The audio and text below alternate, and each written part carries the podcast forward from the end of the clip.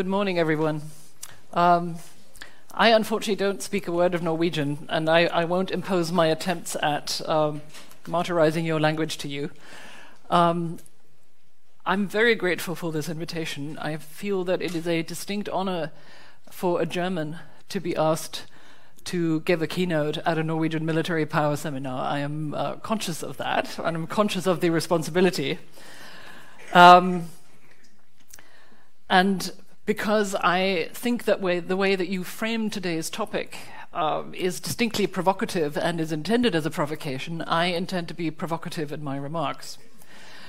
Um, I think that we are at a very serious time in our European and transatlantic history. I myself uh, used to be a journalist for a long time. I'm an international lawyer by training. I was a journalist for Die Zeit in Germany for over a decade, and I covered things like genocide in Rwanda, the Balkans Wars, Afghanistan, uh, the NATO intervention in Kosovo. I've seen a couple of war zones, and I followed transatlantic disagreements and very, very harsh disagreements for more than 20 years. And I have to say to you that this is the worst time I have ever seen. It is, I'm I have never been so concerned about the depth and principal nature of the disagreements that we're seeing. And I've never been so worried about the potential implications of us not finding solutions to the security problems that we have. And it sometimes, I was just saying this to General Nyatnik next to me, it sometimes feels like 1913, the sort of situation where people are sleepwalking into crisis because they make maximalist demands of each other without any intention of compromising, without any empathy for the position of the others, without any understanding of the consequences, of the potentially disastrous consequences of reckless language and reckless actions. Now, let me perhaps begin with something that you may be expecting from me, which is what do these midterms in the United States mean for the topic on hand? Um, you will have followed them as much as I did. I think the outcome is a mixed one. It wasn't a blue tsunami for the Democrats, but it wasn't the Republicans holding the fort.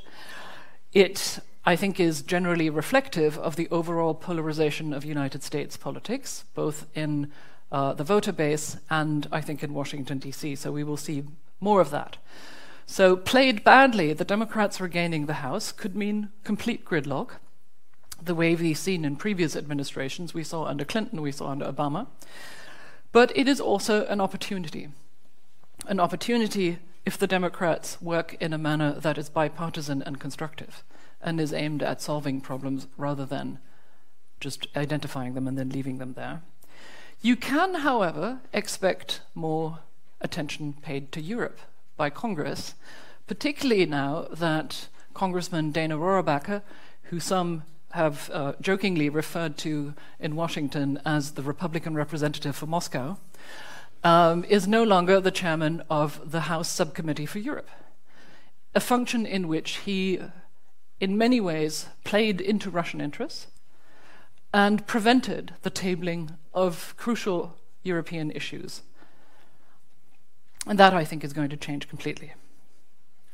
But I think what, if there's one thing, if I, if I had to say in one line, in one sentence, what this midterm election showed us, despite its historical voter turnout, despite the fact that there are now w- more women in the House than ever before, more minorities, it is this Trumpism is not reduced to Trump, and it is not a historical aberration. That's the key message that I want to leave with you as far as these midterms are concerned. And that will also inform what I am about to say. Now, the other thing I want to say is that I've made myself a couple of notes. I, as you can see, I haven't. I, am not going to read a speech to you, um, and I have composed my the sequence of my thoughts in such a way that I, I, hope that they will appeal both to the political and military practitioners here, the experts, as well to a wider audience. But please feel to wave at me. Feel free to wave at me if there's something that you think I'm not explaining uh, fully. Um, we can have Q&A afterwards, but if there's something that is entirely incomprehensible, please say so. The first point I want to make is, uh, a, is that the 2017 National Security Strategy, which is a document that uh, the uh, Congress mandates a new incoming government to uh, the, the go- to, to explain its national security strategy. And this national security strategy in 2017 was the first one to say, to change the framing of American security strategy from international collaboration to great power competition. This was shocking to many and many European analysts at the time. I think it's fundamentally correct. This is the world that we are now in, and I, I think it was high time that Europeans recognized this. But the question, of course, for us is where do we fit in there? And in the first year of the Trump administration, the mainstream view was that the President of the United States has some very disruptive attitudes and, God knows, a very disruptive Twitter feed, but he will be normalized in the office. He will be normalized by his, the adults in the room, his cabinet members, the many seasoned professionals working in the administration. And so this is all a temporary admin, aberration that we Europeans and other allies should just ride out. And Exhibit A for this theory, of course, was and remains for many the reinforcement of NATO's presence in the East in deterrence and defense. Now, in the, uh, the essay that um, Carsten just kindly quoted that I wrote in February called Normal is Over, I argued that this is essentially wrong, wrong, essentially a misunderstanding of what is happening here. In fact, my argument is that Trump and Trumpism, the thinking that he represents, is a massive discontinuity. It is, he- it is here to stay. The elements of that massive discontinuity are Trump is the first American president to question the international liberal order as such. He is the first American president to articulate a fundamental critique of globalization, which he tellingly always refers to as globalism, as though it were a false belief, a false ideology, something that we just have to recant from, or to those of you who've seen the Matrix movies, um, people who believe in that have taken the wrong pill and should take the right pill. Actually, I mean, this will entertain you. I once had a conversation at the Munich Security Conference after I'd heard Russian Foreign Minister Lavrov give a speech, and which I found troubling.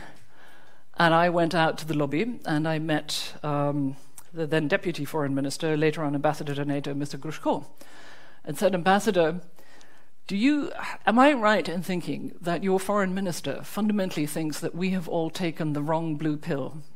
And that if we took the correct red pill, that we would see everything from the, the from the viewpoint of, of Moscow? Is that, is, that, is that a fair and accurate representation of Russian thinking? And Grushko listened to me and said, Yes.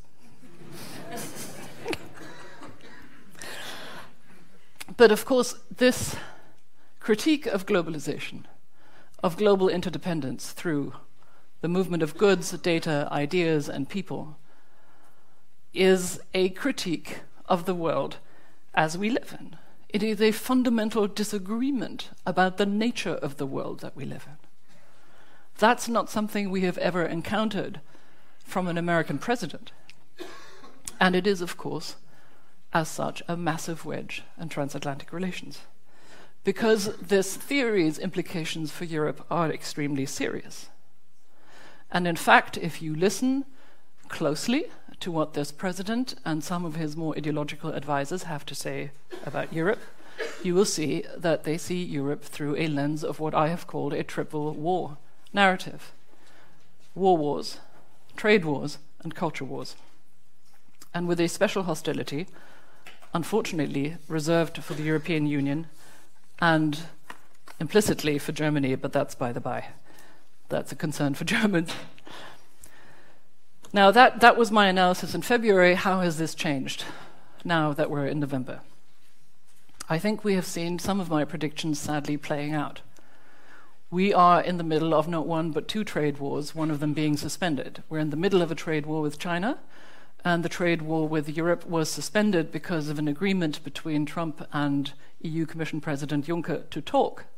These talks are currently being conducted between the USTR, the trade representative Lighthizer, and Malmström, but they are not going very well. And fundamentally, this could break out again at any moment. We have sanctions on Turkey, on Iran, on Russia. Uh, we have, now that the midterms are concluded, there is a big Russia sanctions bill waiting. Um, and now that the Democrats own the House, you shouldn't think that this is something they disagree with, with Republicans on. In fact, it's one of the few things that Democrats and Republicans agree on, and there will be massive Russia, Russia sanctions coming down the road. Now, I personally agree with those Russia sanctions. I agree with Iran sanctions personally. But I also think that this American government is using tariffs and sanctions in the form of a weaponization of economic interdependence. They're being used in a way that is overbroad that is in many ways reckless, and that is, I think, colored by a distinct disregard for diplomacy and for the needs of allies. That's my concern with this instrument. And if you don't want to believe me, there have been a number of articles by American experts in foreign affairs recently, uh, including a former Treasury Secretary making exactly that point, which I can recommend to you. The problem, of course, is that in an interdependent world, uh, which is fundamentally an, an, an, economic and political ecosystem, the sanctions instrument is a very blunt instrument, and you have to wield it with great responsibility and great care. And if you don't, there will be implications, and not just in the trade field.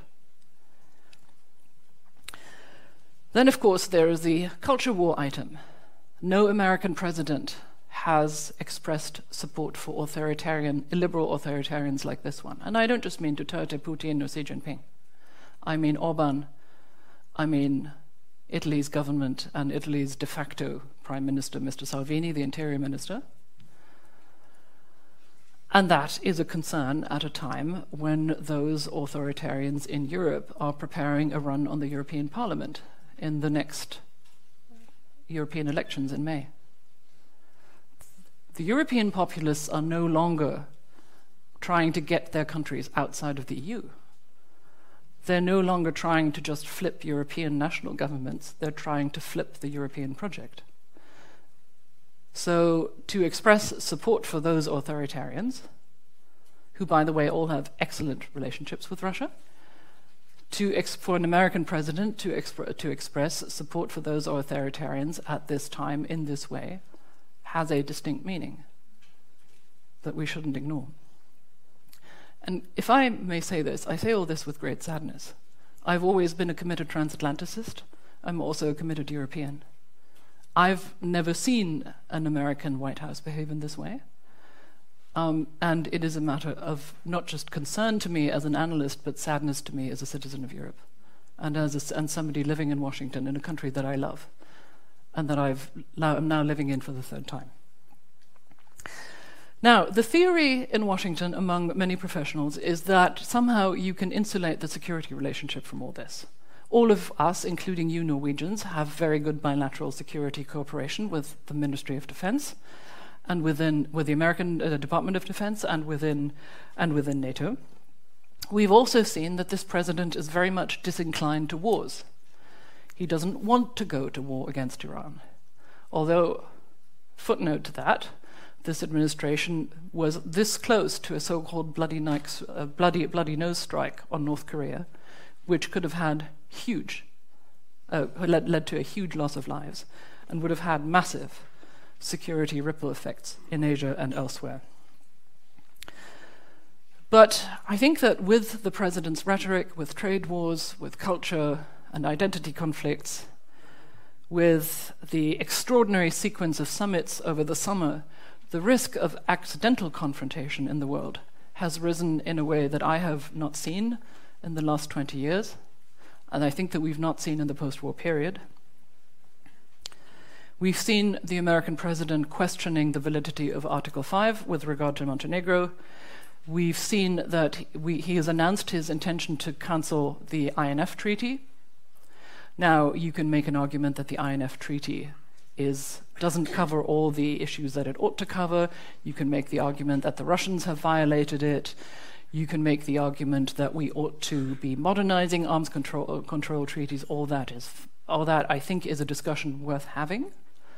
But to announce the intent to cancel it without appropriate consultations with Europeans, on whom this has a much greater impact than on American forces stationed in Europe, is deeply unhelpful to the alliance and destabilizes the security situation in Europe by the mere announcement.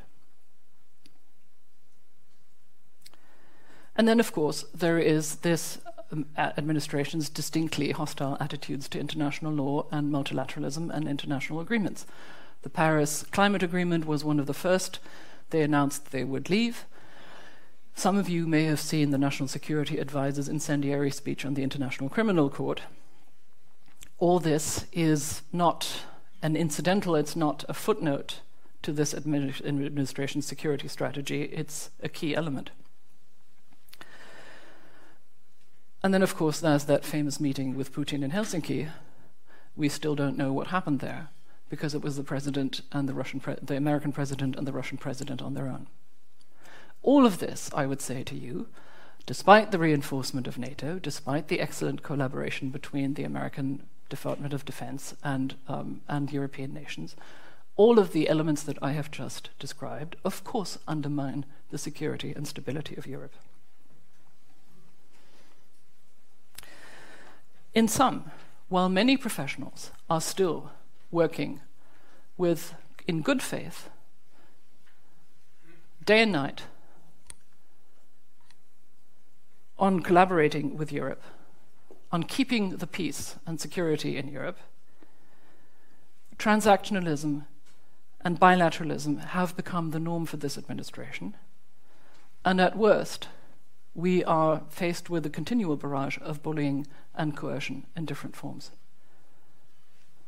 That is new. That is not something we have seen so far. We didn't see it in this way in the, during the, the, the crisis over the Iraq War. We haven't seen this in the context of Afghanistan. It's an entirely new framing for the American European relationship. Now, it will not have escaped you that I think that Trump is wrong on some of these things. I think he is wrong in his hostility against international law, multilateralism, globalization, and free trade.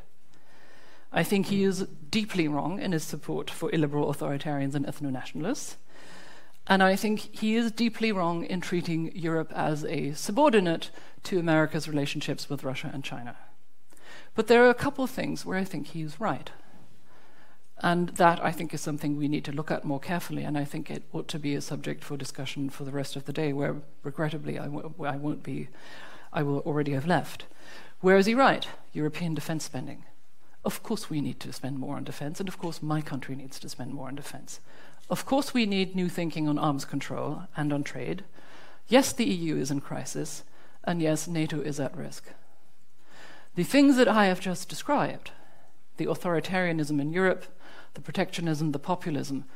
All things, all these things are things happening in Europe without American interference, without Russian interference, without Chinese interference, although all these things are taking place.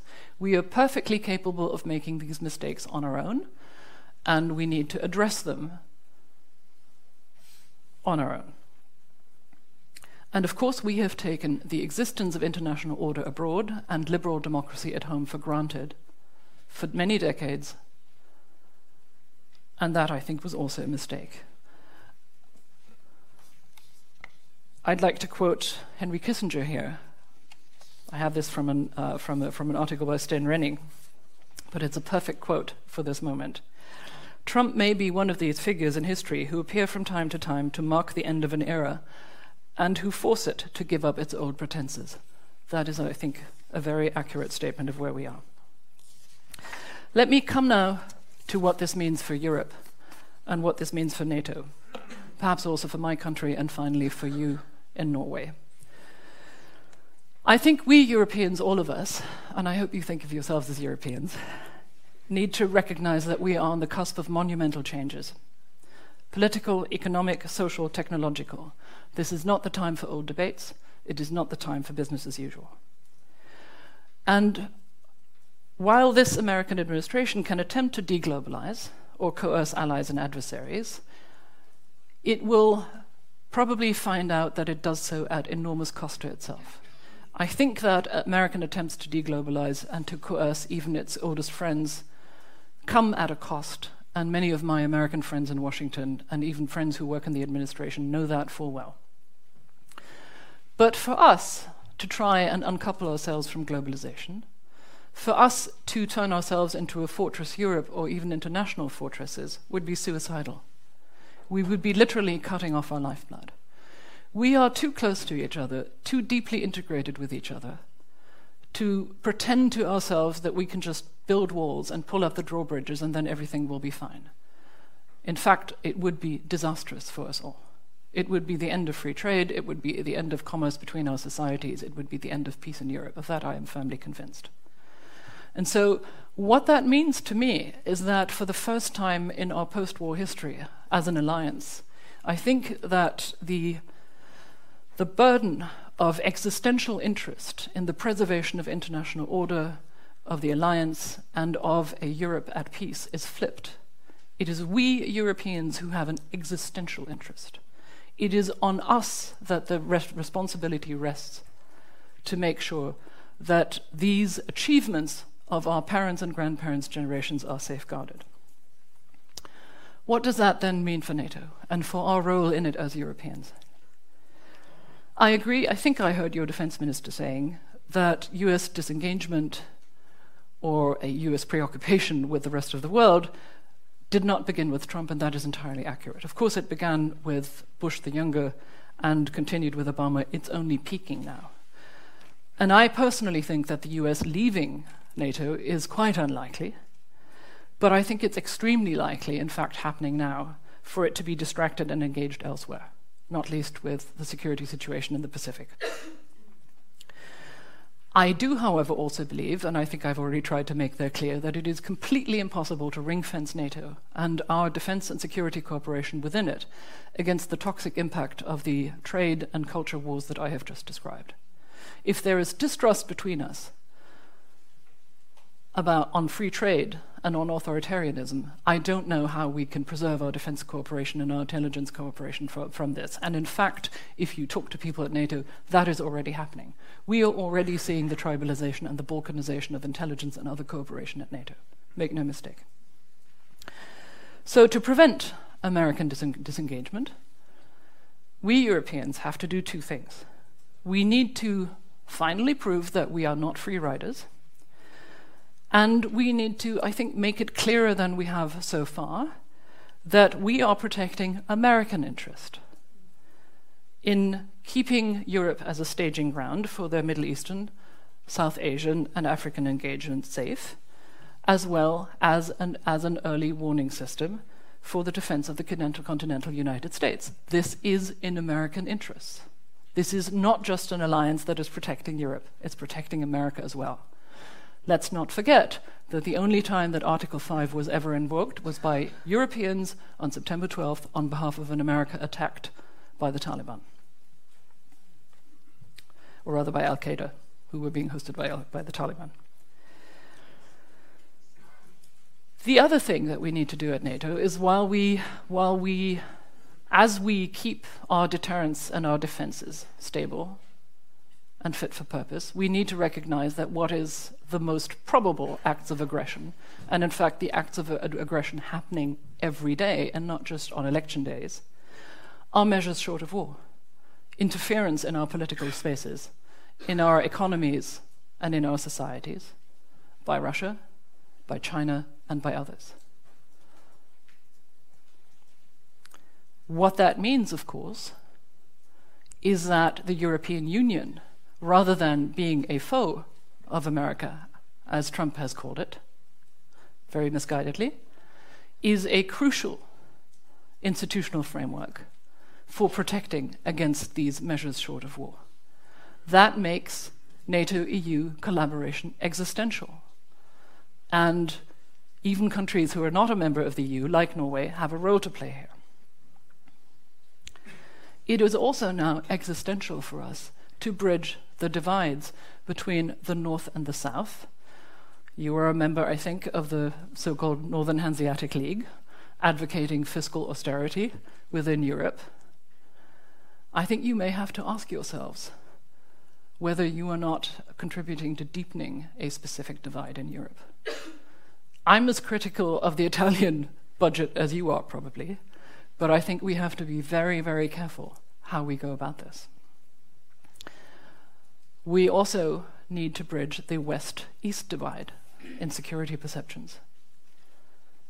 It is very difficult to talk in Paris or in Lisbon or in Madrid about what is happening in Eastern Europe and about the threats to the Baltics, to Ukraine, and to Poland. That needs to change. Conversely, we need to take an interest in what is happening to the southern European Mediterraneans because of migration from Libya and elsewhere. If we fail to do that, we shouldn't be surprised at Italy getting the government that it has now. We Europeans need to reclaim arms control and possibly a European nuclear deterrent as NATO issues. We have to, at all costs, prevent Russia reclaiming a sphere of interest in Eastern Europe or even over Eastern European NATO allies. This is occasionally discussed as a possibility, as an acceptable possibility in American literature. I don't need to name the names to you. And of course, and this is the most difficult issue of all, of course, we need to address the issue of how we deal with illiberal authoritarians in NATO. In the EU, we have an Article 7 proceeding against Hungary. We have proceedings against the Polish government for the way that they're trying to reorganize the court system. NATO, the NATO treaty does not provide for this kind of discussion, but we are going to have to find a framing to do that. Perhaps two final notes on, on Germany and, and, and Norway. My own country, you already said this, Ulf, is, is in transi- transition now with the slow departure of Angela Merkel. And that makes us even more inward looking than we already are, which I regret. But we also know that if we are looking at situations at NATO where America is absent because it is distracted or engaged elsewhere for completely legitimate reasons, or if the American Congress or the American voters don't want America to solve even the smallest problems for us Europeans, then we are going to have to figure out who replaces the American backbone in, in certain kinds of NATO operations. Now, we all know that in the case of an all out crisis or major war, we would not survive without American support we can dismiss that. But I think that I al- that is also the least likely case right now. What we're again looking at mostly is measures short of war every day, and we're looking at small to medium sized operations. And for that, we need major European nations to provide a backbone. And some of you who work on these issues professionally may be aware that the Germans have put forward this framework nations concept, which I think is a very useful way of trying to conceptualize a German role as a provider of major forces so that smaller nations can add um, specialized capabilities. Something that is less fully understood is that this also reduces Germany's ability to say no. For Germany to put itself forward as a framework nation means significantly reducing the political option of not being there. In other words, this is a much greater offer than people think. And I think you should take it seriously you should engage with it constructively, and you should make sure it happens. Of course, in all this, political leadership is key. The military stuff, you know, you, you uh, generals and, and retired generals know how to do. It's the political leadership that is the real challenge. And I'm a big fan of this notion that friends of mine, Jan Techau and Leon Mangasarian, have put forward, which they called servant leadership. That is I, what I think a great nation in Europe has to do particularly one that is like us, has, has the history that we have, and that is at the crossroads of Europe.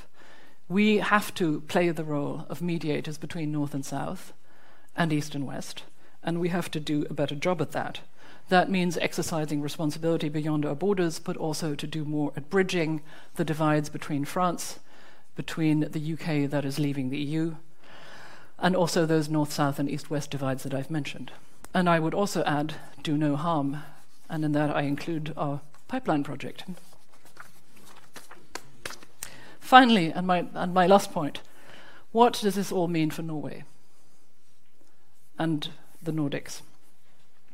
As I already said, I know from my own conversations with your diplomats in Washington and elsewhere that you cherish your bilateral relationship with America.